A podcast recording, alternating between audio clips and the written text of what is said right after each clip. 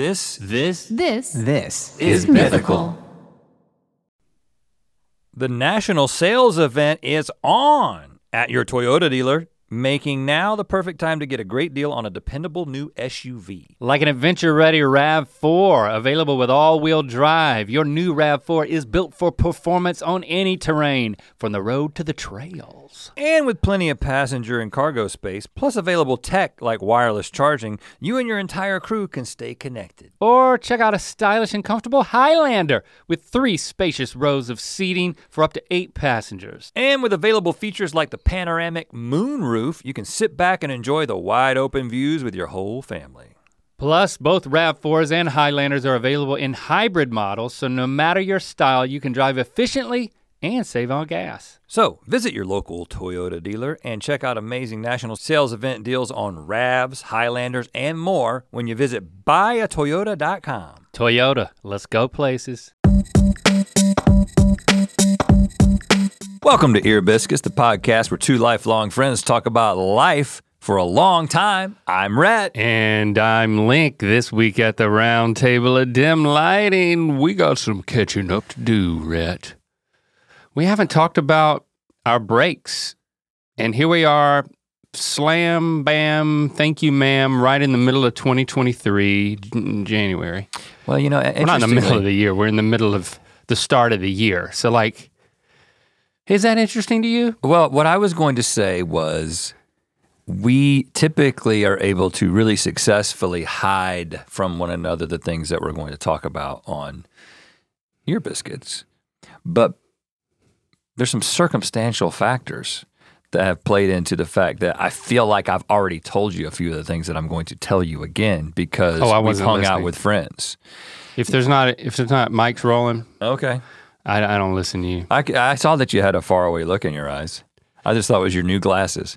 I'm still, I'm still, still adjusting to them. Away look in your eyes. How are you processing the feedback on your new Merle- glasses? Merle because it's one of those things where I don't give a shit. uh, i- it's one of those things where I did talk to Christy You about made it. you made this choice like you know, in our world, you made this choice like a month or more ago, six uh, two months ago.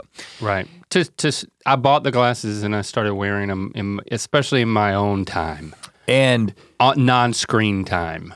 but I try to avoid, you know, I don't like to completely disengage from comments and, and gen- you know because I just feel like that's too too disengaged from what people are saying. But I try to just dip in a little bit, and then it's just of course because Yeah, I when we're in a little recording we're recording this after there's only a few episodes of GMM out for the year, and people have opinions about your glasses. Oh, of course they do. I, I love that they have opinions, and I do give a little bit of a shit. Let's be real. I give. I've given. It's like, you know, the when you like when it's rabbit turds. You know. You can almost eat those. what? Well, because they I've look like looked- cereal. Okay, I'm saying right. if if I had to Yeah, eat, you know what? I'll save them next time. if I had to eat a turd, rabbit would be probably the first. yeah, but I'm talking about my turds that just happen to. I don't want to eat your rabbit. turds. I have drank your piss before When, when I'm talking about rabbit turds, I'm talking about uh, through a filter. my turds. Your turds. Okay. Keep going with this analogy that I don't understand yet. I, it's it's a little shit. Oh, you give a little shit. I give a little rabbit turd about what people think about my glasses. Um, but I'm determined to stick to my guns, which is Oh. I liked these glasses. I like them too. I think you should. St- I, I, first of all, Uh, when I have the gray beard, I can wear these glasses, the gray ones or the clear ones. But like when I don't have the beard, I really like the brown ones. So I actually have the beard just so I can wear these glasses. Wh- what happens if you wear the gl- glasses with the beard? I don't think it. The other one. What Oh, happens if you wear the one? dark glasses with those? that, that that's fine. That's fine. But I can't. You can't wear those without a beard. That's what I feel like. Why? I don't know. It's just something about the look of it Hmm. that I, you know, I, that I. That's how I think about it.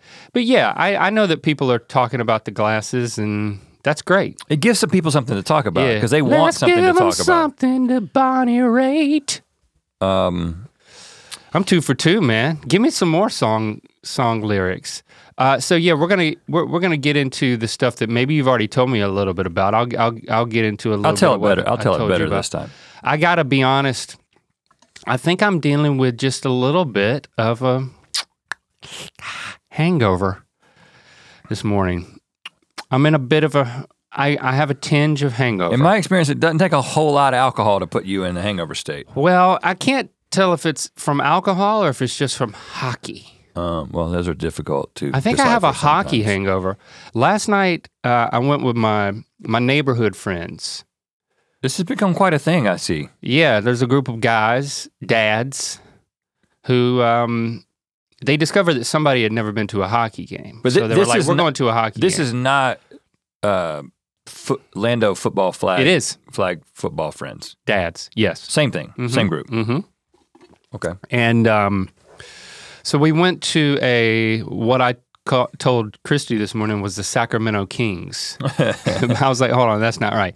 It's the LA Kings. She was like, I know who they are. They wear black. And I'm like, dang, you're right, girl. Well, I found it interesting when you were leaving last night and you said you were going to a hockey game, and I said a Kings game, which I've never been to, and you were like, "Yeah," and I was like, "How has that slipped under the radar for 12 years that we've been in Los Angeles?" Right. That They play at the Staples Center, which is now called the Crypto Center. So when I said that the Sacramento Kings played at the Staples Center, it's kind of like true in a past world kind of a thing. Anyway, listen to this, man. At the end of the game, match thing, they told me, sorry, hockey lovers, you know what? I'm just a newbie. Be patient with me. Um, a, a dedicated Kings fan in full get up, um, there with his son, kept leaning over and like emoting to his 15 year old son about things that were happening. When the whole thing was over, he turned around to us. We were like on the fifth row. It was like really good, really nice seats behind the plexiglass. And um, he said, you know what? There's this was a really great game. You guys saw. He could tell that like we were had never been there before. Or just that based on what we were saying through the thing, uh, me and a couple of other people, I think he picked up on the fact that like we were coming to grips with professional hockey for pretty much the first time. all you and all the dads. No, just me and like one other dad that was next to me, and then there were a couple. I mean, one guy's Canadian, so Yeah. and then an- blood. and then another guy is a physical therapist. He so craps hockey pucks. He yeah, he does. He does. all Canadians do. right. That's why their Even their different. rabbits shit hockey pucks. Right. Uh huh. You can see they, they build a lot of things out of them too because the way they stack them. So this guy turned around and he was like, "This is a really good game. A lot of things happen in this game that you that you rarely see. A fight. A lot of them happened. Well, I mean, t- there was um, towards the end of the game there was that situation where they're down by two and they don't have enough time to come back. And I'm talking about the Power play. Um, Uh, they took the they took the keeper out yeah. and they replaced him with another player. So the goal was just left bare ass open. Just, I mean, it's just like like bent over a barrel back there. Yeah. Right. uh, you- with your britches down. But it's so little that it doesn't really matter. or does it? Because so all the action was down here at our end where they were trying to catch up. The Kings Kings won, so it was the other team that was trying to catch up. What was the other team? the the white one? You don't know who it was? Uh, it was Edmonton. That's a Canadian team. Yeah. Yeah, which uh anyway, some some so one of the one of the kings really paying attention. really got the puck and I'm telling you, he was still on the defensive side of the rink and he sat there and just like launched it. Shoo! Right in the goal. Go! That never happens, I'm told. This was after the first fight had occurred. Oh. And let me tell you, there was a fight, man, right there, pushing people against the plexiglass. There was a dude like hitting the plexiglass. Like people, I, I was like, is that okay? And they were like, well, he's being a little obnoxious, but it is okay. Is that okay? and then the, all of a sudden, the second fight broke out. Like you know, ten minutes later. How long did they let it go on? Um, first one not too long. Second one a little bit longer, and it was like right there in front of us. That was amazing. But how committed? is- My experience with hockey fights is that it's like It was like they were smiling a little. it's sort of like yeah, we're doing this, uh, it's kind of a routine almost. Like I'm not actually trying to really hurt you. Well, the thing that um, my Canadian friend explained to me was he was like, "Yeah, that's um, Oh, they." he, I he was, speaks English. I was, he speaks English. Interesting. I was like, they measure the hits. Like you look up there at the scoreboard, and there's the score, which I totally expected. Then underneath it, there was like hits. They count the hits and display them. This is when it, a hit is when you have the puck and then somebody hits you, like checks you. Like they measure that. For what?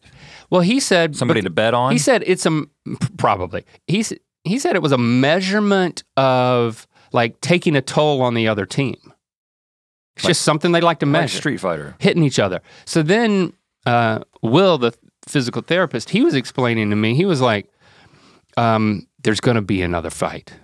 I was like, "What? It's like sneezes. There's going to be another fight?" I didn't think they fought anymore. There's always another one. And then that's when the second fight happened. And then when that fight was over, he was like, "Yeah, this I how did I was like, how did you know that was going to happen?" He was like, "Well, that I could tell that they they were getting real chippy with each other." And I was like, "I can infer what that means." And then it it creates uh, like a an energetic shift in the game. So so fighting is actually used as a technique to shift the emotional energy like to in, in your favor. Which I, It's like a I never thought about it. It's yeah like it's dunk. yeah it's like it's like decimating the other team. Like if you can it, and on the other side of that second fight yeah i mean the energy was totally different. Another thing talking about energy that i didn't know about hockey was he said you know if you look they are subbing themselves out every 45 seconds or so. Like in the middle of play, you'll just see a group of people jump over and then a group of people retreat to the to the bench. And he said because they're going su- at such an intensity that they can only last for like 45 seconds. You can relate to that. Right? Hmm. Is this a sexual joke? Yeah, that was a sexual joke. Okay. It almost landed. I don't even think you were listening. It landed. you glazed over, man. Uh, See, Yeah, I, I lost interest. That's this is the point land. where I need to punch you to really change the energy. Yeah, I mean, you're talking about, yeah, okay. So, but yeah, they have to. th- th- They're going at such an intensity that they gotta that they gotta rest constantly because the game is so fast. Like I much respect to the hockeyers. Yeah. I'm just going to tell you right now, it's better than the soccer. It's like soccer, but a little, a little too cold. I'm going to dress warmer next time, but it's fast and it's intense. Could you keep up with the puck? And then, mm, kind of. And then I'm like, what is that on the uh, on the ice? There's like something here. There's something there. There's four of these things. And then I I look up and two and lo and behold, my friend was right. They some two players had thrown their gloves to the ground Yeah. and then they were they were they had their dukes up and they were about four feet fr- apart from each other just squared off like two boxers in a ring Yeah. and everybody just started backing away the, the ref could have easily just right there in the middle of that and said nope everybody just backed away made a circle that's what they do. and they were duking and then they just started like punching each other in the raw face But but not like not as aggressively as This U, like yeah, UFC. this- There was blood, dude. No, no, it's not UFC. But there was blood coming out of the oh, guy's they'll knock their teeth out. Yeah. I mean, that's crazy. Three fights. You I'm know, never going back. It's never going to be that good again. Uh, I'll give you a hundred dollars if you could tell me what icing is. Uh, well, I'll let's see. I don't want to spoil it, but I'll I'll tell you on your birthday. Uh, well, that was your opportunity to say what goes on a cake, and then you would have gotten an easy. well, that's kind of what I did, Rhett. of. Get it? Your birthday. Oh, that was pretty good. See, it was. I'm a thinking Okay, man's I'll, gi- comedian. I'll give you hundred dollars. Come on, man. You you got to. Hey, I'm. You, are you hungover? Come on, man. Come on, Uh, I think man. it must be contagious. Slap yourself. You know, the interesting thing is that um, I kind of got a I got a little bit of a uh, inside look at this over Christmas.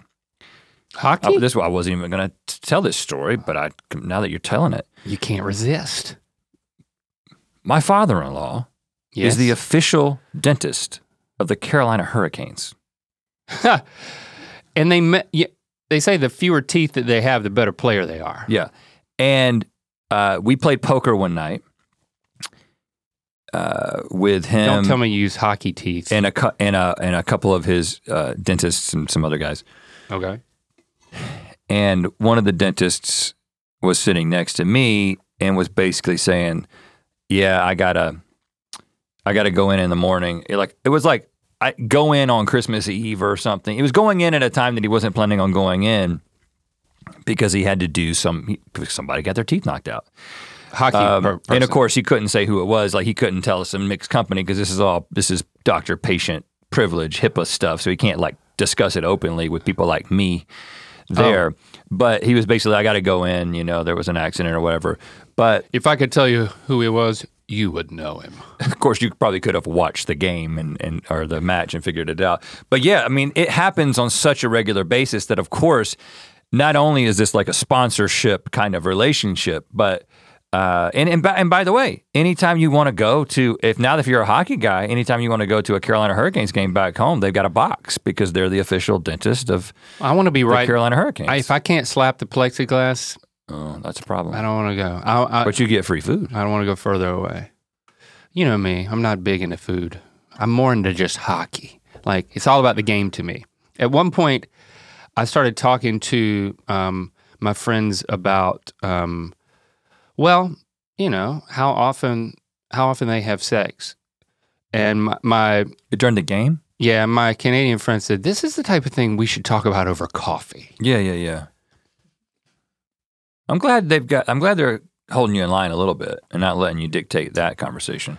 Yeah, I'm the low man on the totem pole over there. It's nice because you know here I just I just riding high. I get away with everything. Um, Hockey, man. so they didn't. They didn't. They didn't volunteer their, that information. But if they did, you would now tell it to all of us on a podcast. Uh, If I they got- told you got- how often they had I, sex. I got I got some good data. Uh, I had a lot of sex over my break. Um, I'll talk about that in a moment. Um, but first, I guess in some sort of vertical, uh, bite-sized form is on is on Snapchat.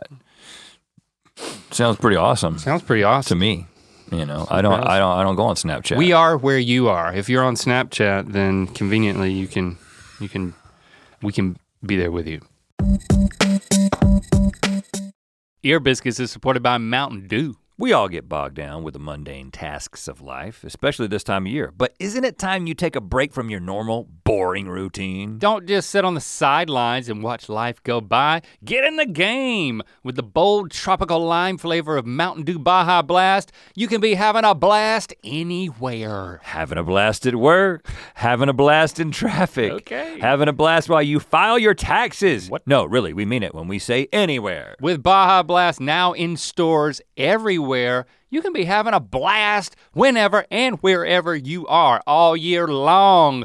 So what are you waiting for? Pick up an ice cold Baja Blast today at a store near you. And for a limited time, with every purchase of Baja Blast in stores and at participating Taco Bell locations, you can collect coins for a chance to get Baja gear or a Taco Bell deal. This swag is available for a limited time only, so do not wait. Grab a Baja Blast and start having a blast right away. No purchase necessary. Open to U.S. residents 18 and over, subject to official rules at BajaBlast.com. Ends June 15th, 2024, void where prohibited. So your your your break. I feel like I want to hear about your break. Okay. I can, I can, uh, I can scratch that itch for you. Yeah, yeah. My break started, uh, it, well, summarize it was a trip to Raleigh, to North Carolina, and then it was Home of the Hurricanes. followed by a trip to Mexico with just my wife. Oh yeah. Oh yeah. Let's start, though. Let me set the scene for you. December 20th at Los Angeles International Airport. Okay. We've never flown on that particular day. We'd usually fly 17th, Maybe 18th. Jessie's birthday is the 18th, Oh. so we typically try not to travel on her birthday, and we are usually in North Carolina for her birthday. Kind of times out most of the time, so we'd get in there and have like a week before Christmas. But we were like, let's have her birthday here. Didn't we do something for her birthday? Remember that? Yeah, yeah, yeah. Oh, we That's rented the a- last time I saw you. We rented a party bus. oh gosh, we did. We rented a party bus. Oh, that's a story in and of itself. It was full of glitter. Oh my gosh. It turns out Oh, good. Yeah, oh, man. we got to tell this story, right? well, yeah. I didn't think about this. First We- of all, it wasn't okay. my idea to do the, the party bus, and also it was it was Jenny, Mike's wife. It was her idea to do a limo because we were talking about what we are going to do for Jessie's birthday. And she's like, "Well, let's get a limo," and Jessie's like, "That's a great idea." Turns out in 2022, when you uh-huh. request a limo, it's not going to be like the limo that took us to prom, which is like a long Lincoln. It's going to be most likely a party, Party bus because it's just got more room and you can stand up inside. no better. stripper pole in this one, unfortunately. But um, it was so Yeah, you anyway. can stand up. Well, you can't, but I could barely stand up in there. it's kind of a last minute thing, but um, Great idea. your um, your well, your wife had a little trouble. Yeah, she, I, you know, she gets car sick. I've told, I've told the stories over the years of like, just the art of pulling over and getting her out quick enough so that I can start filming with my phone before she actually starts retching into the ditch. Like I've gotten really good at that. Like, Yeah. pull over, park, whip out the phone, beat her to Where the do you, punch. will you post that on Snapchat? I post that on Snapchat. Yeah, That's the only thing you post on Snapchat. but Ear Biscuits is on Snapchat. Do you hear that? Yeah, yeah, I heard about that. If you want to watch Ear Biscuits there, you can. Um, she gets car sick, so like eh, she she got car sick pretty quick, Well, right? before we left your neighborhood, before we left the before And I was like, within gotta- one mile, we got a ways to go. and then we got into like roll the driver to roll the window down so we could see him, and we talked Christy into asking him, "Can can is it okay if I sit in the front seat with you? I'm getting car sick." He was like, "I would love for you to do that, but I don't have another seat." And we quickly put together. Yeah, Well, first of all, they, he didn't. he didn't. There's an obvious reason for this because the You don't want a sick woman. the drunk Riding Well, it doesn't have to be a woman. I mean, a, a well, she, person. she is a woman. but you don't want the person who is most likely to vomit to be up there with the with the driver. No matter what gender. Correct. Right.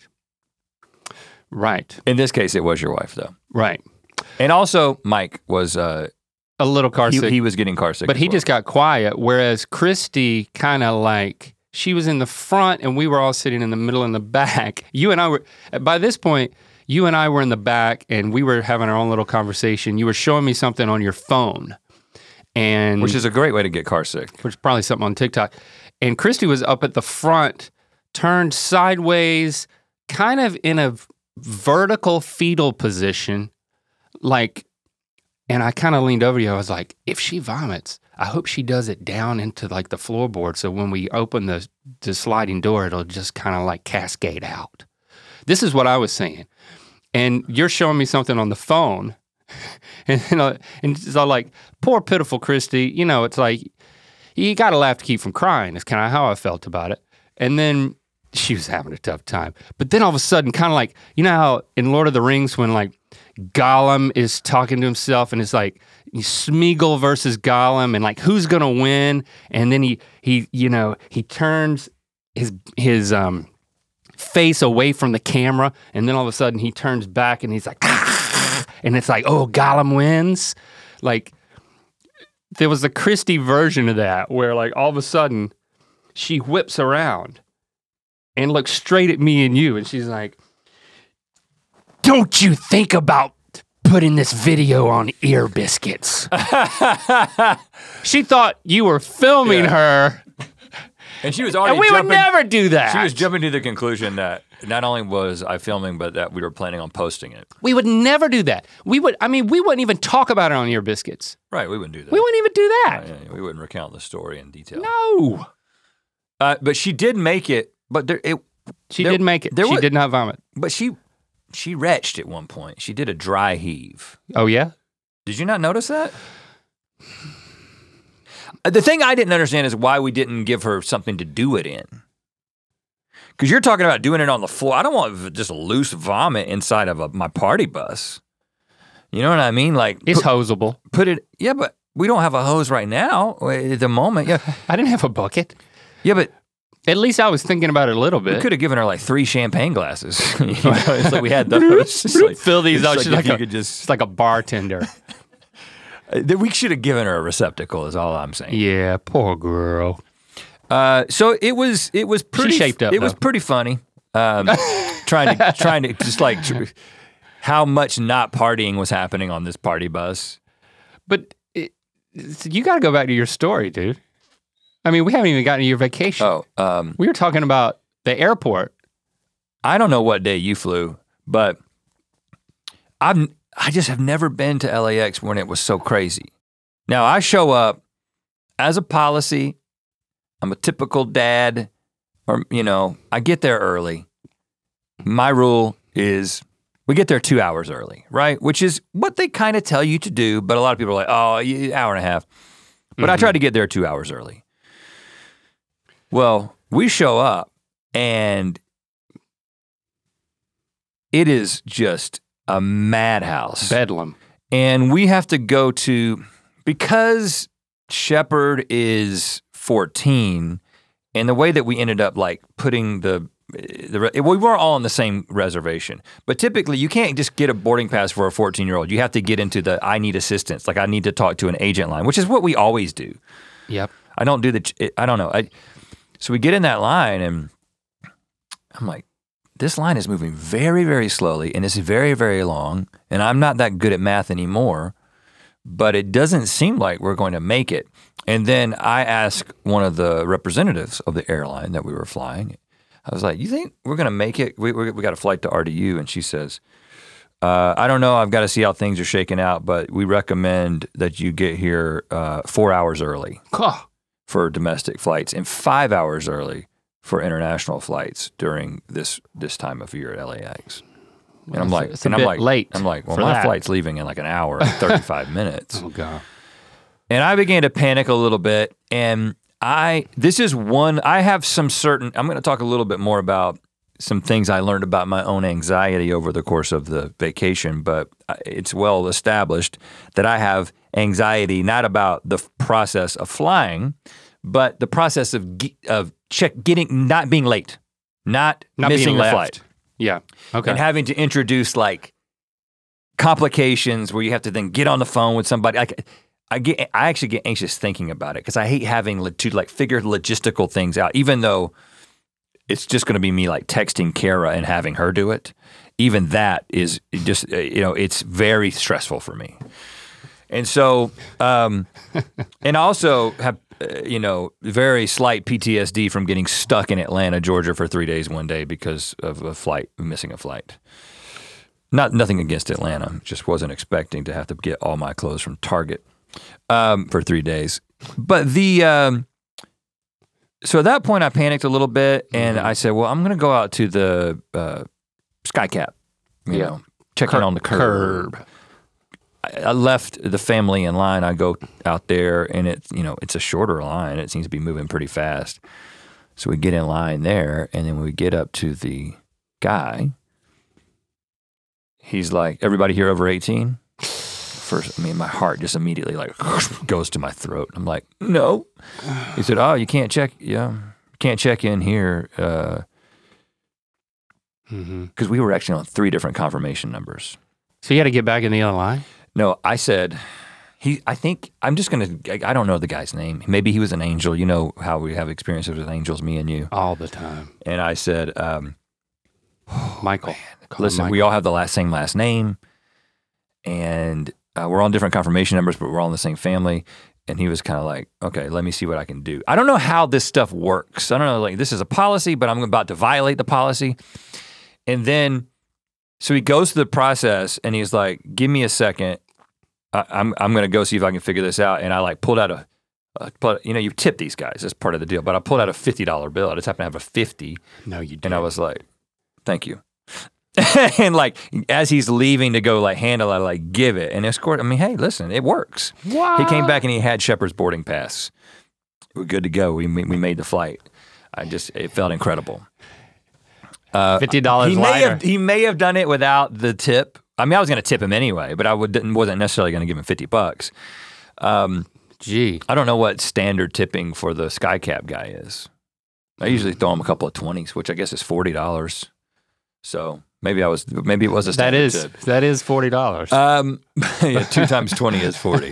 Never forgotten that. So anyway, my vacation started with this like elevated heart rate. You know, okay. a little bit of a almost crisis. Now, none of my family's freaking out. They don't care. That's know? why you're freaking out because you're, you're you you have you're you have to do it. Well, It's up to you. I feel responsible for You are. them. You know, You are. Um, because you You're know, giving them. That's a gift you give them. But when me, because when me and you travel, I don't feel that way. Like I don't, I don't have a lot of anxiety about. Like I'm just like, if we miss this flight, I mean, I'm not as lackadaisical as you, as you the way that you approach flights. But I'm also like, hey, if we miss this flight, like we'll get on another one. We'll tell a story about it. But the family, it's just like, you th- especially around Christmas, Yeah, because I get like, it. I you know, get it. I get it. You're worked up. Um, It's understandable. now, not a whole lot happened in North Carolina. It was a quick trip. Skip that then. Uh, I, I will do one highlight though. Oh, let's hear that. So we're still um, the the cabin uh, that I've spoken of before is not currently habitable because my wife is having her way with it. Uh, but this will become the place that we stay when we go to North Carolina. Uh, one way, one year Uh, down the road. yeah, this coming Christmas. But uh, I noticed that some have been eating my freaking log cabin. When you you, I saw that you posted a, a picture of wood. But I Yeah. didn't, I didn't realize. I didn't put it together that that was actually that it was a real that it was a real that, That that was the house. that I was being sincere. No, I just thought it was like w- a wood pile. It was just the corner of a log cabin where the wood Oh. comes together, and you know, like before we got this thing, it was all like sealed and stuff, and so I, it was inspected. Like I knew that there was not this like raw wood, and Okay. you know, as I'm not there on a regular basis, and so like you checking in, and we did we did some work and and met some guys out there to do some work, but I'm looking at this and I'm like, I didn't want to do this because I don't really like to do the whole like, here's a problem for Twitter to solve because you know you're going to get like 95% just, Yeah, why'd you do it that way? well, what was the other way to do it? Reddit? Yeah, well, Google. Can you Google an image? I tried that. Yeah, you can do that. I tried that. Huh.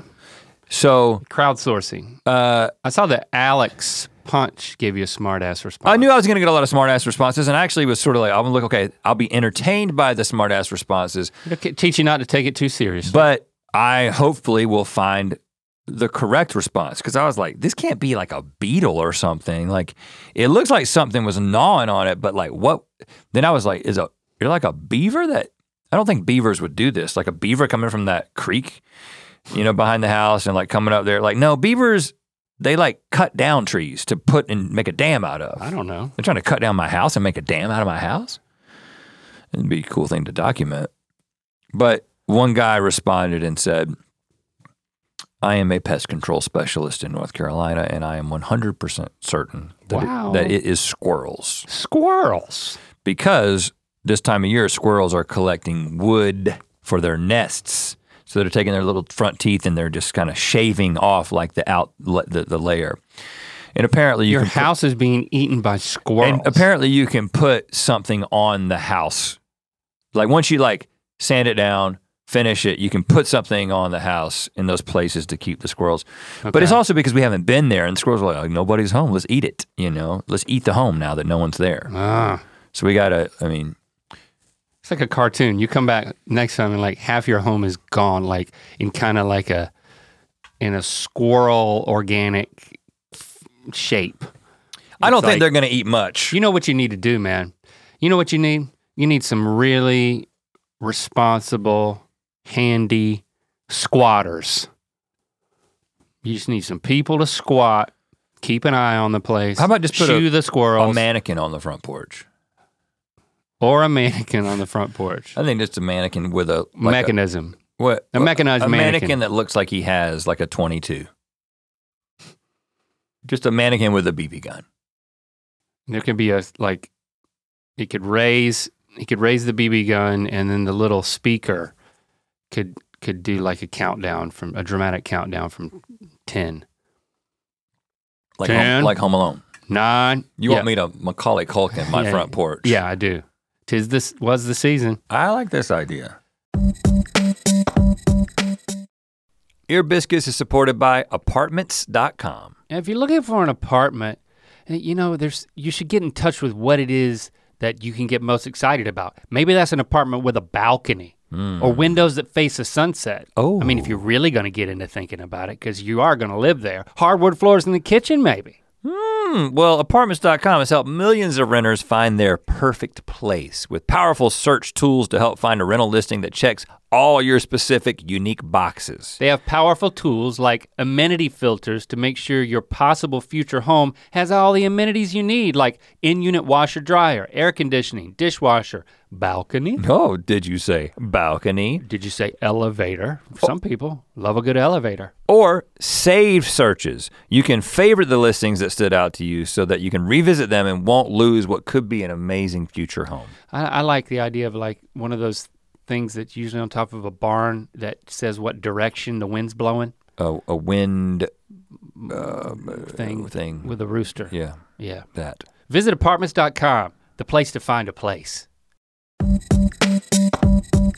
Well, I don't want to talk about Mexico. I mean, I hear a little bit. I mean, I want to hear a little bit about your trip before I continue on with my trip. I experienced the airport. If we have to go there again, uh, I don't want to do it on. Let's see. We picked up my mom on December twentieth, I think. Wasn't it like the day?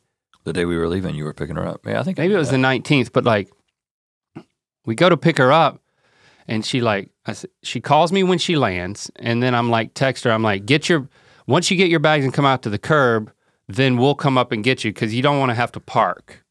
You know, I, I I wanted to avoid parking, and then about that time I hit this traffic, and like we could not get into the airport, and then I couldn't get in touch with my mom. Like she was not answering the phone. It had been uh, 30, 40, 50 minutes since we talked. I was like, she's definitely. I, what's happened? She's got a North Carolina only cell phone. She's plan. not. She's not in communication, and I can't get to her. I don't know where she is. And then we're like driving around, and it is bedlam. People trying to get picked up, and I'm like, Christy, we just need to start looking. Maybe my mom is out here. My mom. This is the first time she's ever traveled alone, and here she is at LAX. Who knows where? Like out of like out of reach. And I was like, she's supposed to be at terminal, I guess three it was, I can't remember. So then at terminal two, Christy looks up and she's like, there she is. And this had been like, I'd been worrying for like 45 minutes. And then she, like instantly saw her and like get her in the car. And my mom's like sweating profusely and like talking about how I've been trying to reach you. I, I used this stranger's phone and I got them to call you too. And then all of a sudden, and she was like, it was, it was all I could do just not to burst into tears. And my poor mom is trying not to cry the whole time. And I'm realizing that my phone is the problem. Yeah, you had like notifications. You had like It, I don't. It's one of those inexplicable things where you just need to s- restart your phone so it like it says it is connected, but it no longer was. Something about how many people the hex were. of LAX. I felt so bad.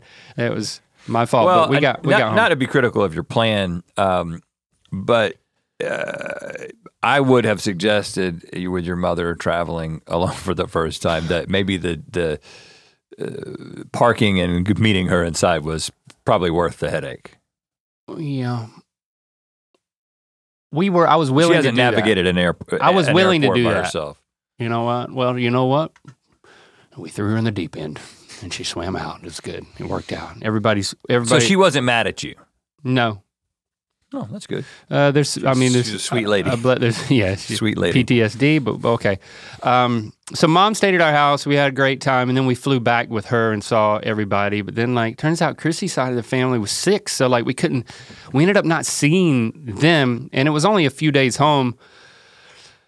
So we saw my side of the family. We had a we, we had a good time. Um, it was short and sweet. We get we get back home, um, and then we just take it easy. You know, I didn't go to Mexico or nothing. Yeah. Uh, I just took it easy.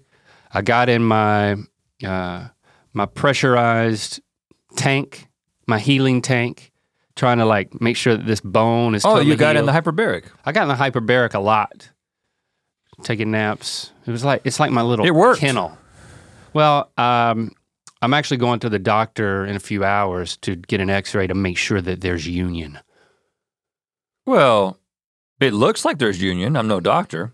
It still feels a little weird, but um, maybe it's just that I need to I need to get in with that PT. I'm feeling good though. I'm feeling good about it. So, uh, not too much to report for, for my uh, my holiday. Beyond that, I think um, I was just thinking about you in Mexico. Just just hoping you were having a grand old time. I had a great time. So the the impetus for this, we knew we wanted to do some kind of trip, and you know, as originally planned, it was with our children. Oh, Um, but I was like, y'all got y'all want to go to Mexico for a week? We were supposed to do this last year, by the way. COVID canceled that, so I had to. I, I was kind of playing this mental game of not fully committing to like gotcha. simultaneously being very much like way more looking forward to being on vacation than I should have. The way that you usually look forward to a vacation and you think it's going to solve all your problems and be this incredible reset. But then the other part of my brain was like, it's probably not going to happen because somebody's going to get COVID, whatever. Uh huh. But when we asked the boys if they wanted to go, it started with Locke, and he was like, "Ah, you know, I'm coming back from school, and I really want to see my friends in Los Angeles." hmm We were like, "Okay." And then Shepherd was basically, "I don't want to go by myself, and nobody really no, no friends to take because they're doing their own thing." So I was like, "Okay, we'll go by ourselves. We'll we'll we'll we'll, we'll sacrifice for That's you guys and just go on a vacation, just the two of us." Which means that Locke and Shepherd would be home alone for a week in Los Angeles by themselves. 18 year old, 14 year old who've never been responsible for a home and our two dogs. Yeah. So there were a number of heated uh, interactions leading up to that, which where, where I there was some things that happened in the days leading up to just going to North Carolina when when Locke was already home that kind of demonstrated and reminded me that they're just teenagers and they don't clean up after themselves and they leave stuff hanging around all this stuff. I was like, you can't leave food out that could kill these dogs. You know, like we ha- have like a very dad conversation with them. And like you got to make sure you can't leave the door open and then go outside. Like basically, Yeah. I was just kind of worried about the dogs. Yeah. Let's just to be frank. Yeah. And um, but we eventually got to a place where I said, if the house is clean and the dogs are alive when we return, then I will be fine. Okay. And then uh, some friends ended up coming through town and needing a place to stay, and I was like, yes, please stay at our home, adults. Right. So they only ended up having like two days alone. So that ended up being fine. And I was actually thinking it was going to affect my enjoyment in Mexico because I didn't want to be thinking about what was going on in my house and like having to check in constantly. But this is the longest trip that Je- we don't, I mean, I'm not 100% sure about this, but I think this is the longest trip that just the two of us have had since our honeymoon because we just don't go on vacation just the two of us. I mean, we go on like a, a weekend trip, a weekend getaway, But not a few like days. seven days. But yeah, seven days. And a few highlights. I mean, we were in uh, Playa del Carmen, which is actually where we went on our honeymoon. And, Oh. But we were kind of like at a resort that we left just a couple of times. It was definitely like focusing on the chill aspect of a vacation and trying to just completely unplug and enjoy ourselves nice. and which came at a really good time for both of us. Jessie's had the busiest year, year of her professional life, and so she's been like, you know, running like crazy. We had a crazy year as always, so it's the break is always welcome. Um, I swam in a cenote, Cenote. three cenotes. I've seen pictures of these. It's like uh, like an an aerial photo of a cenote is just like jungle, but then all of a sudden there's like a donut hole in a jungle and it's water. It's like a but it's like a so it's like a pond, but not like the it's there's like it's deeper. It's, a lot It's essentially deeper. a cave that that has an opening somewhere to the surface. And it's, you know, it's it's in areas that have a lot of limestone and I don't know exactly what the process is, but any place that there's a lot of limestone at one point that was ocean and then it's like over time it kind of drains out and reveals this like Swiss cheese essentially like the the earth becomes Swiss cheese that is filled with water. Okay. And at some point, apparently, the, the, these caves didn't have water in them, and like people could kind of walk around. And then, in relatively recent geological past, they have filled up with water, and they filled up with like pristine, crystal clear water. Is it it's it's rainwater or like groundwater or ocean water? Salty. It flows to the ocean. They flow to the ocean, and they it's are fresh water. They're fresh water. Oh. And the action, and, and like so, we went with uh, a guide uh, whose name was Limbert.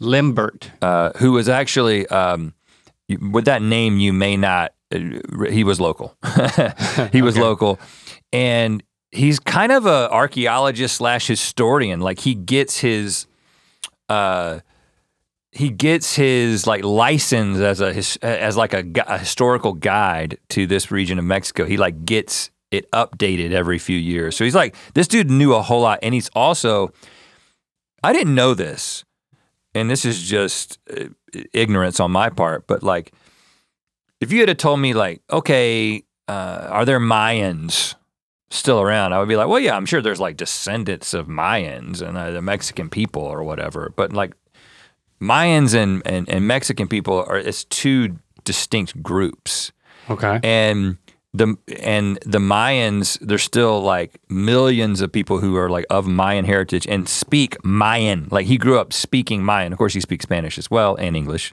Really? Um, but he was like telling me about, and it's like you know, there's Mayans who are in Mexico and Guatemala and you know down into Central America.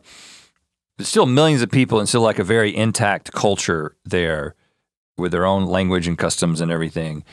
And so he's like telling me about his grandmother and and and and they have like a real tie to the land and the cenotes and all this experience of uh, all the history of what they used them for. And you know he's like clarifying things about like people think they sacrificed the dead in these but really what it turns out they probably did is that they like had buried people and then they took their bones and they would put them in the cenote like after they were clean. Uh, like i learned a lot of really cool things Huh. this is not a history lesson and i'm going to get uh, pieces of it wrong but we swam in three that day and we swam in one that was half open half closed so Like a canopy. it's like here you go. Here's a lake sort of area, and then it goes into a cave that you can swim through, and it comes up into another lake area. and when you swim through, it's a it's there's enough air.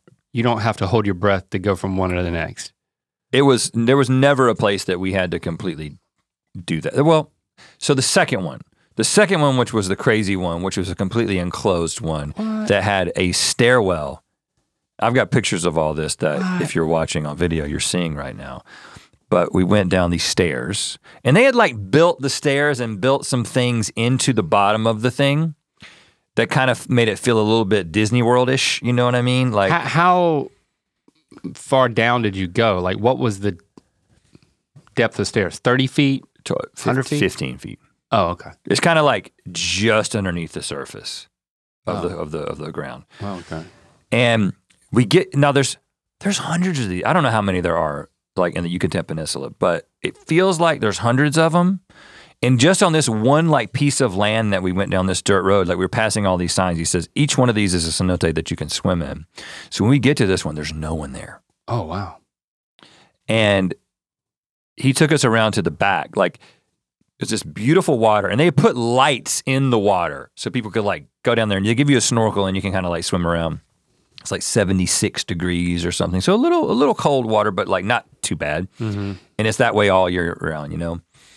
He takes us around to the back and it starts getting darker and darker and darker. He's got a little flashlight. He turns the flashlight off. You can't see anything. And it feels like we're just like 40 feet into this dark area, but we can't even see the, the light from where we came from.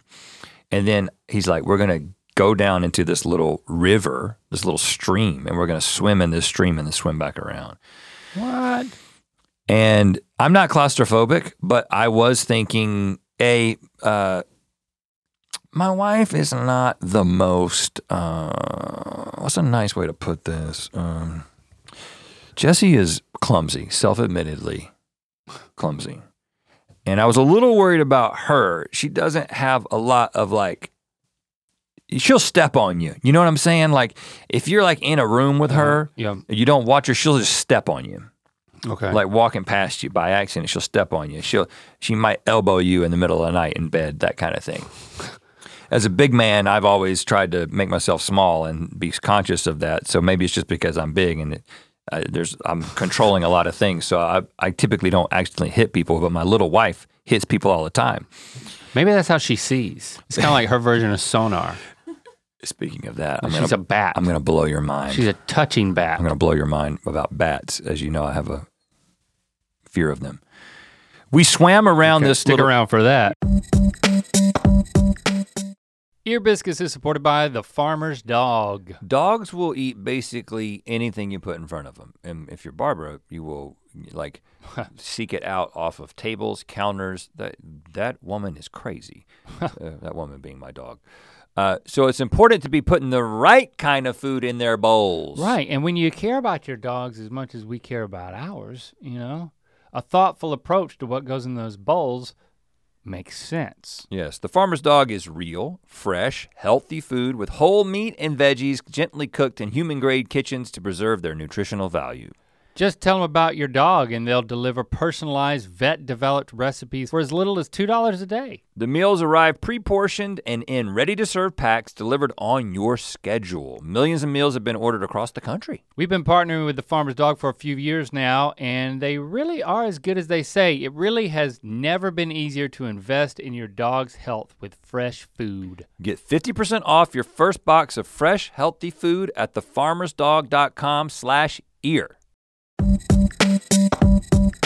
We swam around this little thing and he would turn the light on and he would shine it down into the water that was like deep. Like, okay, we'd be like going along, like crawling along in like 18 inches of water, and then it would suddenly bottom out, and we would look, and it would just be black, and there would be a rope coming up from the blackness. And he was like, That's the line that the scuba divers take, and What? they'll go into this cave and they'll swim to the next cenote. Oh, so yes, totally scuba the cave to the next thing, like an underwater trail And with a rope. And now you being scuba certified and me wanting to be scuba certified, but just not really having logistically lined up the time to make that happen. Because Shepherd, I, you know, I floated the idea to Shepherd. and He was like, "It's a very, it's a very cool thing. We all the four of us could go Gotta together." do it, man. But going into these caves and seeing those, that was like, I want to do that. So he was putting the flashlight under the water. yeah, yeah, he had like a And, like- it was like a diving flashlight. Oh, that's In fact, he was like, we can't keep this light on too long outside of the water because it's not made for that. It gets too hot. It's a diving flashlight. You, Oh, yeah, you yeah. should probably have one of these. uh, Chase has one. So, I, I just used his. but what I did is I would dive down and grab onto the rope and pull myself for a little bit. I went down like 20 feet and did like adjusted my What? my ears and like pull myself. And then I realized that my lung capacity is just like dwindled so severely over the past like 10 years because I haven't been doing stuff like that, holding my yeah, breath. Yeah. But also, it's like, oh, if you have a scuba uh, situation, you don't have to hold your breath. Uh, I can You need to have another level of certification that I don't yet For have caves. For caves, yeah. It's just you Uh, got to be trained in how to do that. but you'd be willing to you'd do that Oh, with me? Yeah. Yes, thank you, Rhett, for the invitation. Well, I'm just saying, some people are like, I'm fine with scuba diving, but they get claustrophobic about caves. I I don't. I'll think about it after. I'll think about it while I'm doing it. Be like, why didn't I think about this before I did it? Yeah. That's what I'm gonna do. And because you'll be there, you're gonna be in charge. You're gonna have to be very in charge No, we're gonna go with somebody who's in charge. because I'm not gonna worry about anything. I'm not going into a cave that somebody who has been in there many times who is leading us. I'm not gonna. I'm not some. I'm not exploring. Okay, I'm not exploring the caves. I'm holding on to a line that somebody else has put in there. Whenever we talk about caves, I always go back to my junior year when I went on summer project in Santa Cruz and we some of our friends from the project met some like students at like I guess at UC Santa Cruz and they took us to some caves. These are not water caves. These are just normal caves. I think they've been covered up since, but and we just had like a little flashlight, not even a headlamp. Like we were following, we were like on our bellies crawling through this stuff, and it was so claustrophobic. There was one point where we had to. It, it's like it got so crunchy, like so crunched down and small. Like, like all right, this is a f- like a four foot r- divot that you got to get through this to get to the other pocket. So you, and in order to get through, as skinny as I was, I had to empty my lungs Yeah, I don't like. No, I don't like that. hold my breath with my lungs empty, and then crawl through. Like, that's crazy. And hold on, if you had to do that to get through, how did anyone else get through? It was a bunch of it was a bunch of scrawny people. There's no way I would have gotten through You it. didn't know way you would have gotten through it. I don't like that. I can't believe I did that. Now I'll, I'll yeah, say going if, with if that's being claustrophobic, like I, I don't want to be. Not- I don't want to be squeezing just, through something. That's just plumb crazy. I don't want to be squeezing through something where I might get stuck. I don't like that idea. Where if you decide to breathe, you'll you'll get stuck. and if you got it, and when you've got this tank on, that limits your maneuverability too. You know. Yeah, but they, what- but that's they'll start at one cenote and they'll dive and they'll come up at another one. That's cool. I would definitely want to do that. There, we were going along, so back to Jessie for a moment. Cl- she's clumsy. we're out here. going along and we kind of get to this place where we're starting to get where we can see where we're headed, where the light is in the main cave. And he's like pointing something out. And I just like look at Jessie and she just sort of just like, she kind of stands up a little bit and then he just completely just like falls over. Like, it just hits a rock with her shoulder. Like I don't. It was weird. Like from my perspective, it was is as it was as if she had just like turned off. You know what I'm saying? Like from the back, it was just like she stood up, Power went, down. and she but she had like stepped on something soft, and her foot kind of went down. And so for the rest of the trip, she had this like bruise and like scraped up shoulder. She was fine. She didn't like make a big deal about it when it happened. But I was like, baby, you gotta watch yourself. You gotta watch yourself. And she told can't- I she, can't- she I told Lambert that she was clumsy, and he laughed. I was also thinking, uh, I don't know how often Lambert brings people into this particular situation, but uh, I can see a lot of people like this isn't the kind of thing you could bring like 20 people and their grandma through. You know what I'm saying? Like you'd end up, yeah, somebody's going to get hurt. Somebody's going to hit their head. I hit my head on one of the stalag tights. uh, T once for top. and I was like, hangs tight to the ceiling. Uh, T for top. Yeah, that's what I think of. And then Stalagmite. M, M for Maybe May- not. Don't worry about it. If you know tight, then you know the other ones. Because I, I, I thought it might be bottom. stalag, stalagmites fall on you. No, that's it's the opposite. I screwed it up for you. So, um, but then it- we get to this point, and he says, uh, "Look up," and I look up, and I see just a couple of feet away from me, hundreds of sleeping bats. A couple of feet away from you. Just like he kind of waited and he shines, and it's just like they're just sleeping everywhere, and they're just like like a bl- a bat blanket. oh, you hated that. What did you do in your brain? Uh, well, what, what could I do? Panic. you, I mean, like you can't get away from them. Did And I was like, did "There's you, did you have a fear response? even Jessie did because it was like it's just kind of creepy, you know, to like see all these like animals that are kind of like hanging there. Are they gonna fall? And were they, were they fluttering occasionally? Like a couple of them would like move a little, sh- a little. Sh- a Well, they were kind of like a couple of them would be moving. They don't have wings, man. They have hands with skin. Well, that's kind of what wings are. Wings are just arms that evolved into But not even with feathers. But not with a bat, dude. They're still hands with skin. Yeah. Um, when we got back out into the main area. I started realizing they uh, that there was several that were flying around, and that's really the thing that gets me is a bat that's flying around because at that time Heather Dinklage got one right on the back of the neck.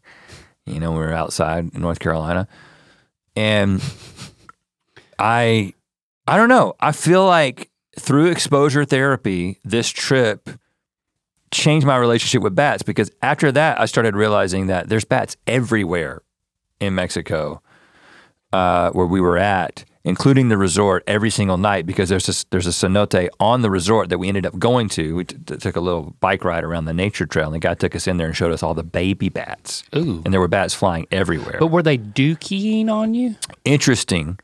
They constantly Guanoing they on you? constantly guano. Is it a verb? Because let's Probably make it not. such. They constantly guanate. Yeah. Guaning. Into the water. And we asked the question Which you were in. so we're in this water, and you were telling me earlier that these this was the drinking water for the Mayans. And he was like, he explained it again, details I don't remember. the guano does not make the water uh, not potable. Like it's still completely clean based on the the process that's happening and the constant like inflow. And it's it doesn't make it never made them sick. It doesn't make anybody sick. And there's literally hundreds, if not thousands, of bats in every one of these caves, just constantly guanating into the water. Huh. It's not a problem. Not a problem. It's not a problem. It's not a problem. Guana, guana, guana is guano is not a problem. It's no problem.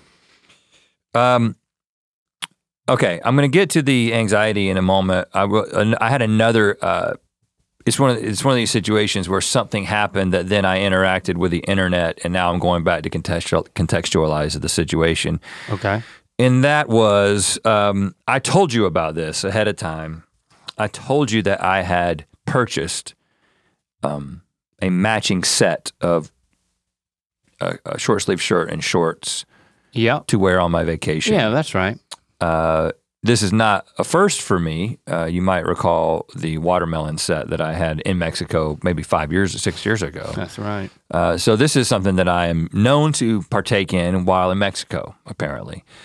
And while watching season two of White Lotus, which I got to say seems to be more and more recognized as being better in the second season than the first season. Just so you know, I mean that, that's kind of that, that's the way the tide seems to be turning. Interesting. But what's her name's fling boyfriend from England in the in the show? The quote nephew. the nephew is he he wears this outfit during the show and i had seen that outfit advertised to me on instagram because that's how instagram works it gets into your head and knows exactly what you like Mm-hmm. and ended up purchasing this set but i went with the pink one because i was like mix it up a little bit go Yeah. pink Good. i think i should have gone green there's green and there's navy and there's pink i went pink Okay. Yeah. Actually, I think the green was sold out in my size. Maybe that's what happened. Anyway, I was trying to figure out when I was going to wear it on vacation. and since we were spending Every day, man. since we were spending a lot of time at the resort and it was a nice place, but what I was finding is that people just kind of show up at the restaurants in the resort in a they're not like, "Hey, I'm in a matching set." Do you know what I'm saying? Like it was it, it was more like I've got on shorts and a I got on my people weren't dressed up.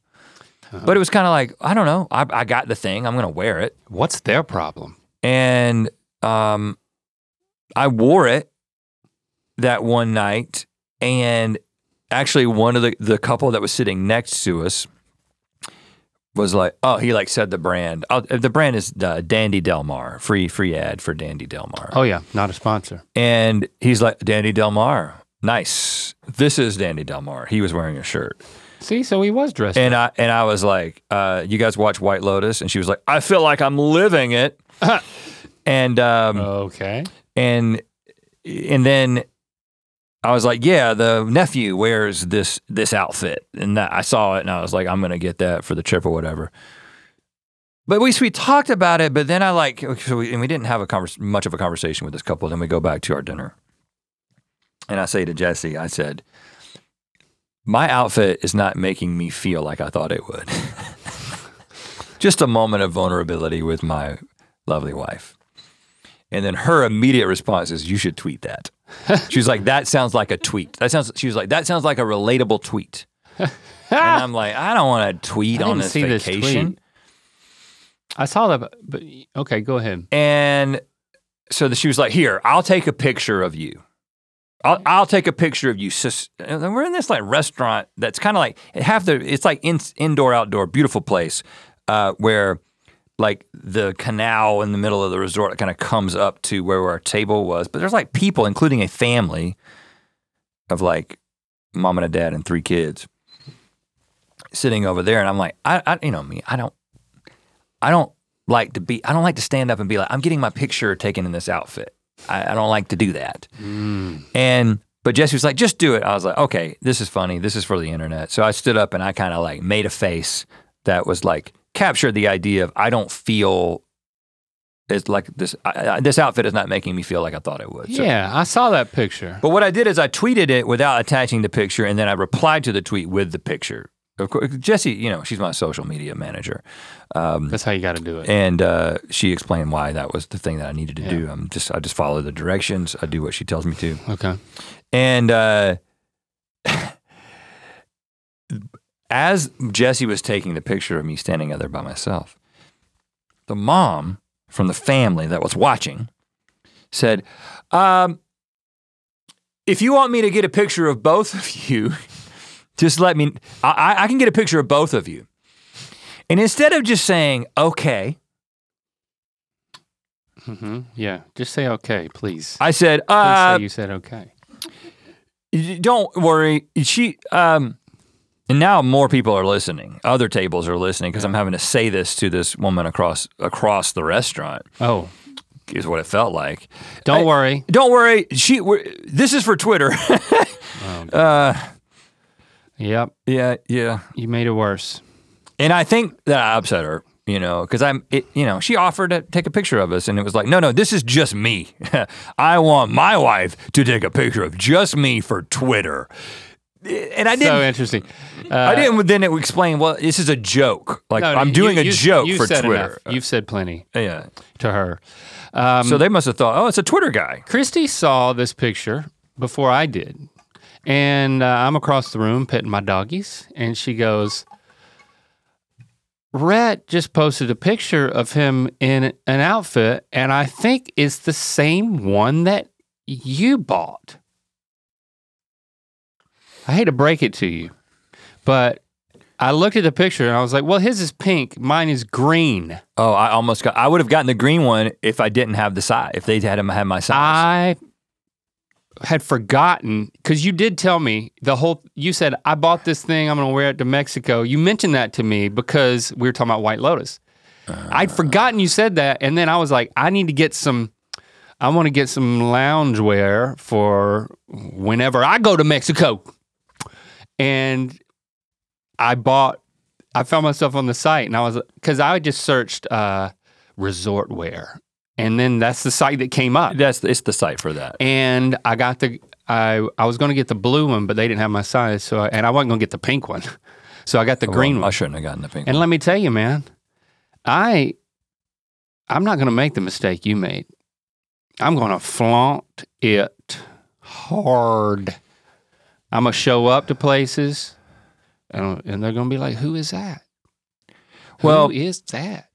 when you put these when you put these things on the internet, uh, That's fun. now first of all, I'm, and put- I'm not gonna make that face you made in my pictures. I'm putting it on the internet as a way to entertain, of course, but as is always the case, whenever you put anything on the internet, People think you're making what? you're People- searching for compliments. people think that oh maybe you are. he maybe he, he must be he must. Well, here's what I did. It's okay if it is. Uh, well, I'm not saying that every picture I put on the internet is there. I'm there are pictures of me that I would post on the internet that I am in some part of my brain fishing for compliments, but because I very specifically did not want that to be the case in this one, I was like, You made that face. I'm gonna make this face, and I look and I looked at it, and I was like, my legs look weird, you Yeah. know, like my knees looks fat or something. Like there's but a I weird bet thing. you, you know, fans misinterpreted the face as he needs a compliment. some some people, of course, some people did that, but then a lot of people uh, took it upon themselves, and that's just totally fine, to explain to me why it wasn't making me feel like I wanted it to feel, and it was that it was it was too close to my skin tone. I'm too pink to wear pink. Yeah, yeah, yeah, yeah. Yeah. which uh, you know uh, maybe that maybe that's the case. I I, I should have got the green. Now you've got the green. I can't get the green. Um, but I also uh, m- maybe maybe we, at some point we do go to Mexico together and we wear that we we wear Maybe them we do the the same pink time. and the green. Or maybe I get the blue and the blue and the green. I bought another one and then I wore it downstairs, and Lando and Christy said, You got to return that. From the same site? No, from a different site. Do you want to see this picture?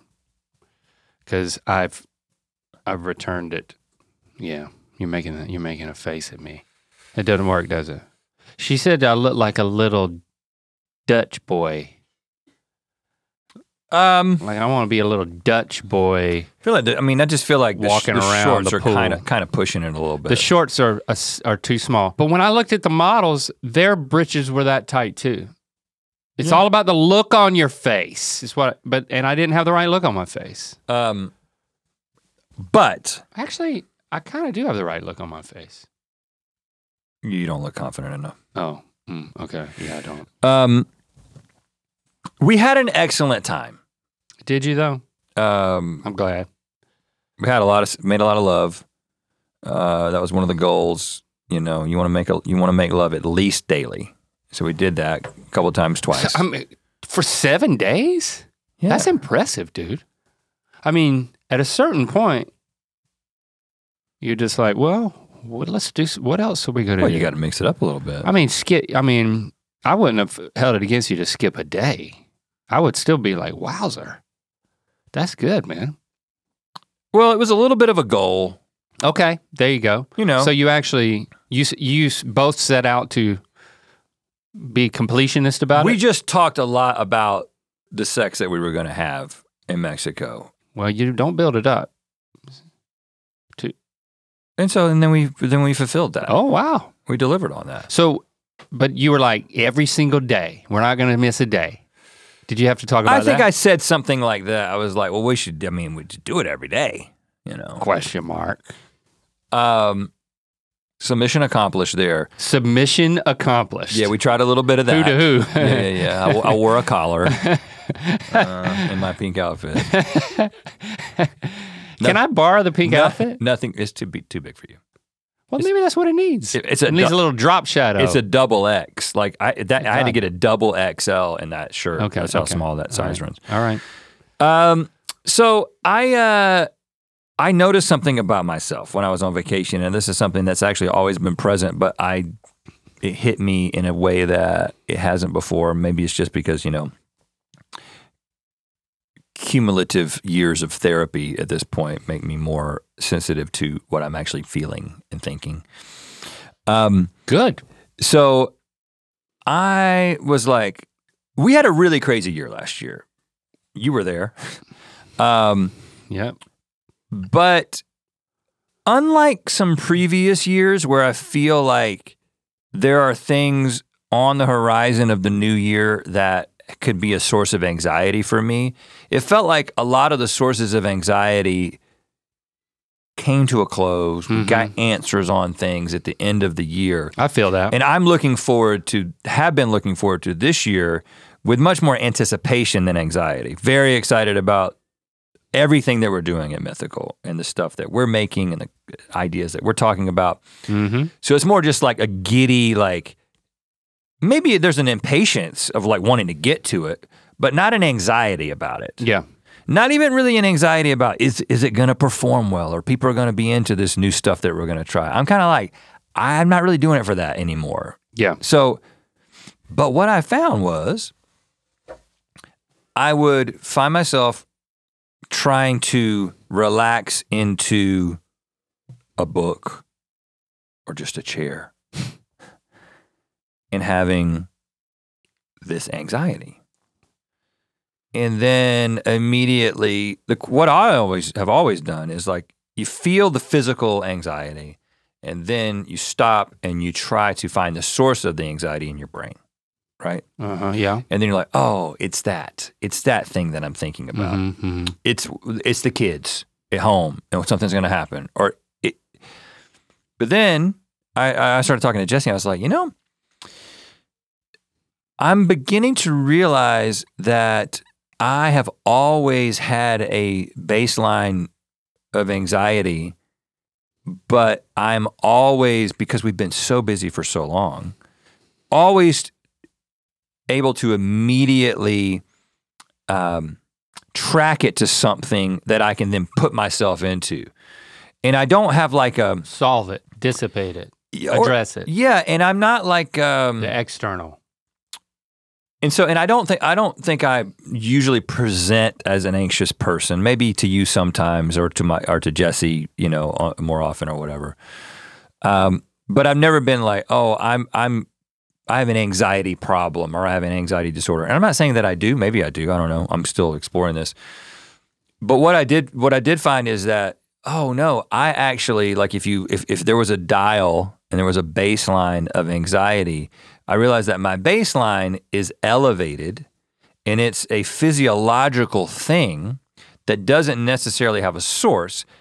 My brain senses that my and I'm not a psychologist, but the way that it feels is as if my brain senses that my body is anxious and then it provides the source of the anxiety for itself to then try to figure out and solve.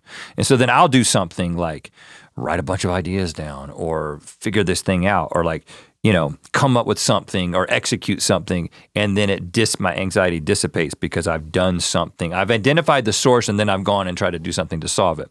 But you're saying that there's no, that's not the full source. Like at this point, I'm saying that it- because those things weren't there. I'm saying that it's not it's not linked to any particular actual thing, any reality. It is a physiological baseline that I've been operating at this heightened level, not like debilitating, but annoying and sort of obvious present level of anxiety. And it's why I've never been able to relax on a vacation.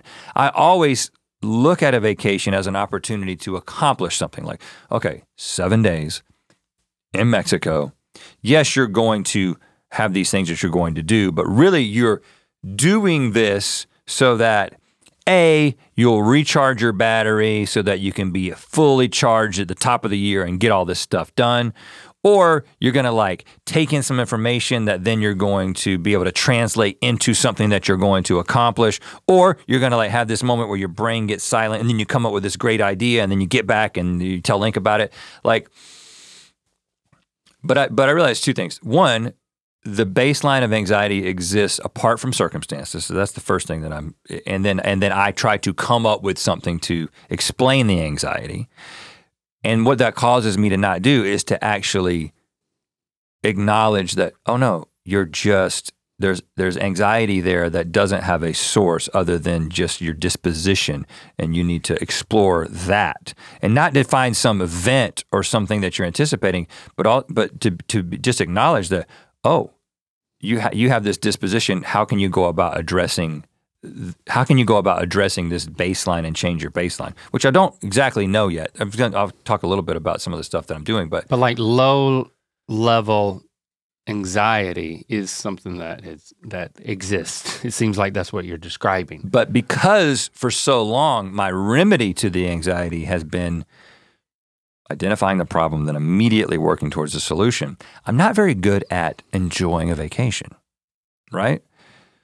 And I'm also not very good at, uh, and this is an overused term, being in the moment. And I've always, I've always known that that I'm not great at being in the moment, but I didn't really understand what that meant, and I don't fully yet. But I'm beginning to think things like you are about to go swim in a cenote, right? Mm-hmm. Swim in this cenote uh, as well as you possibly can. Like experience this as fully Or only. Yeah, yeah. Don't Not like just fully, but don't only. be yeah like you don't have to nothing else has to be figured out right now. You don't have to be thinking about anything. You don't have to be thinking about how oh this thing's happening. I'm going to talk about it on ear biscuits which is it has become a factor with a lot of things now. Mm-hmm.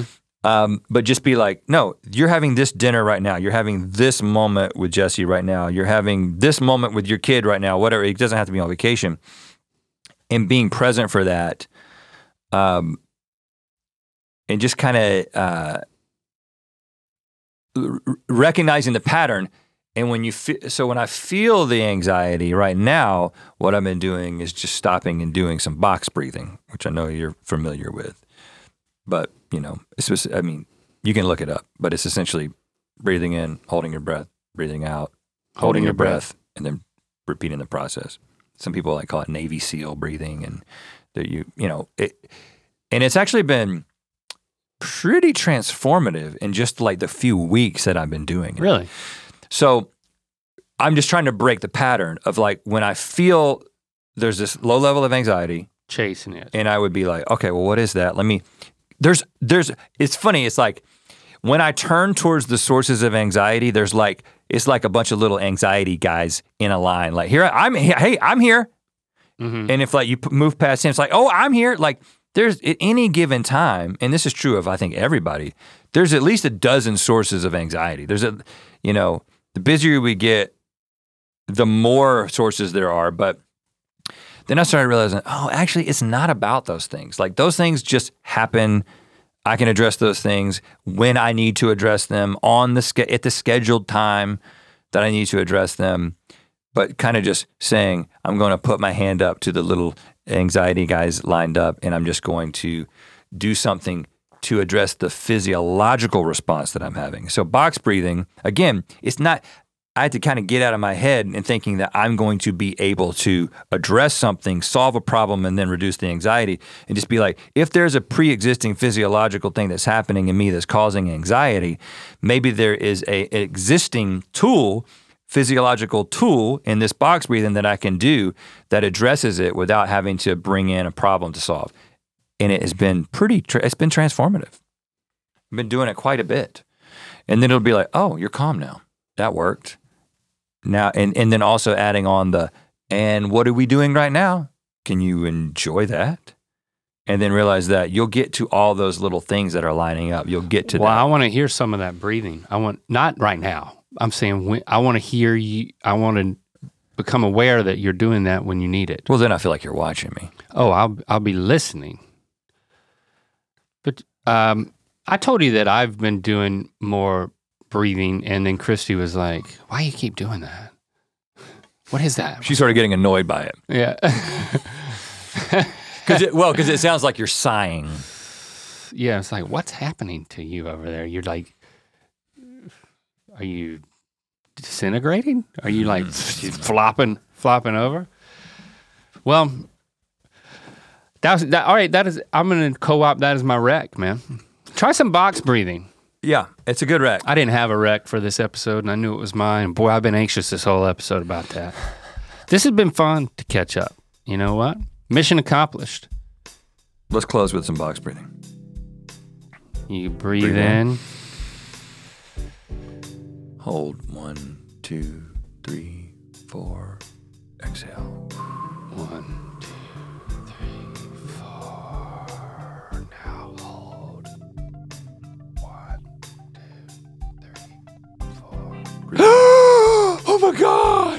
It's funny. I mean, so you do that. That was one. You do box. like six Do to as eight of those. as you want. Uh, I do find that uh, I there's all kinds of uh, different versions of this, but one that I found was somebody that talked about doing a double breath. Because one of the things that you're doing, obviously, by doing this is like you're getting more oxygen because maybe without even noticing it, as you've been you've been breathing shallower and shallower as you're anxious, but you're kind of like you're getting more oxygen, you're clearing out the carbon dioxide.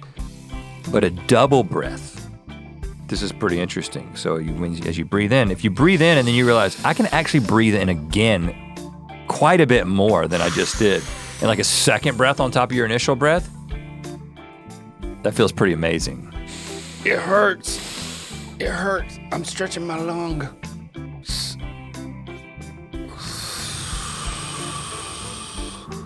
All right. Makes you a little lightheaded, but it feels so good. Be a part of this conversation, hashtag ear biscuits, or in the comments on the YouTube video, which now comes out two days after Look at that. the audio version. Ear biscuits is Monday, Wednesday. And of course, call us and let us know how you're processing, reacting to these conversations. And well, you know what? We might just let everybody hear it. 1 888 Earpod One. Hi, I just wanted to share my experience with making a list of my top moments of the year. Uh, it's something uh, that was obviously inspired by y'all. Your top moments of the year is pretty much one of my favorite podcasts that y'all do every single year. I decided to start tracking in my phone my favorite things every single year, and it was pretty awesome. And it was really refreshing to have this list of my favorite days of the year that I could always kind of revisit in my phone. And anytime I was going through a dry stretch where it was maybe a few weeks, maybe more than a month without one of those special days, I would be able to look at just how many there were in the past and know that there's plenty more amazing days in the future. So it's a really rewarding experience. And I thank y'all for uh, inspiring me to do that.